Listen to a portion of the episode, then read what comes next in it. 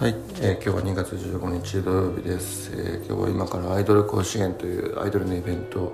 に自分が、えーとプロデュースしてるユニット出るんで見に行くのと,、えー、と佐藤ノアの、えー、と書籍来店イベントあるので、えー行ってきます、えー今日はなんか最近すげえ疲れてるなと思ってなんでだろうと思ってたらうん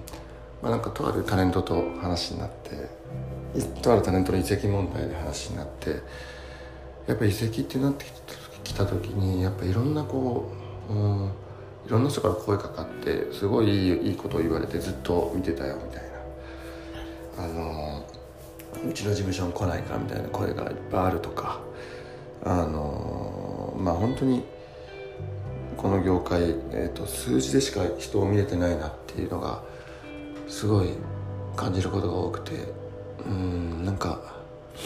うん、マネジメントの仕事って本当まあ結局ビジネスなんで数字が大事なんだけど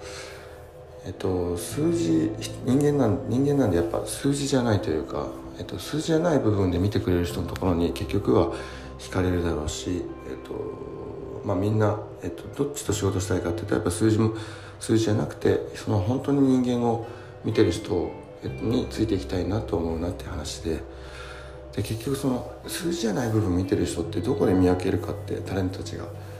見分けてるかっていうとやっぱりもう一緒に過ごした時間とか自分に使ってくれたあの時間コストそこら辺で結局判断してるなと思うので、まあ、口先だけでこういろいろ言って まあ騙したりとかする人もいるしそこに騙されないようにするには